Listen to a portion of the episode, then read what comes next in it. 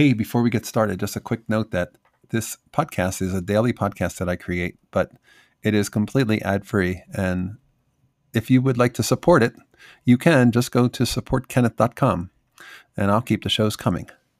All right, on with the show. Hey, I'm Kenneth Wajda. I'm a professional photographer here in Colorado. Welcome to another one of my daily morning photography podcasts. So, if you find yourself on a road trip this summer, and you go to new places. New places are great because they make you see things that you're not used to seeing, so you look differently. It's hard to see the same building that you drive by every day in a fresh light, but when you travel, you do.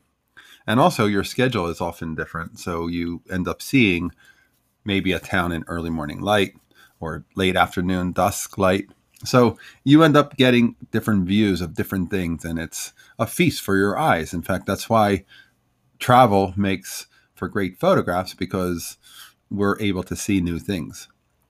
And if you're going on a road trip, remember you have to get off the interstate and you have to, if you can find a road that parallels the interstate and moves along quite well, but it's kind of a, it's a road that goes through towns in Colorado here, just east of the airport. You can take I 70 all the way out to St. Louis but you can also take US 36 all the way out. And 36 parallels I 70, and it's a US highway and it goes through towns. Most of the way, it goes like 55, 60 miles an hour. And then every once in a while, you come through a town. But there are those kinds of roads that parallel, and they're the kind of roads you're looking for.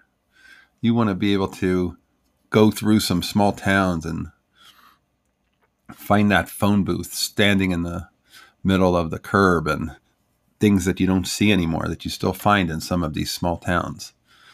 And if you set your goals down for, I just need to find one photo from every place I visit, sometimes people get overwhelmed by traveling and thinking, how much should I shoot? What do I get? How do I need to get so much? Set your sights low and make them doable get one photograph from each place you go, and you'll end up with a treasure trove of photographs that you care about because you spend time finding that one photo that represented the town you stopped in. All right, that's today's photography talk. If you're enjoying these, hit the subscribe button. I'll be back tomorrow. We'll talk more photography. As always, here's to good light.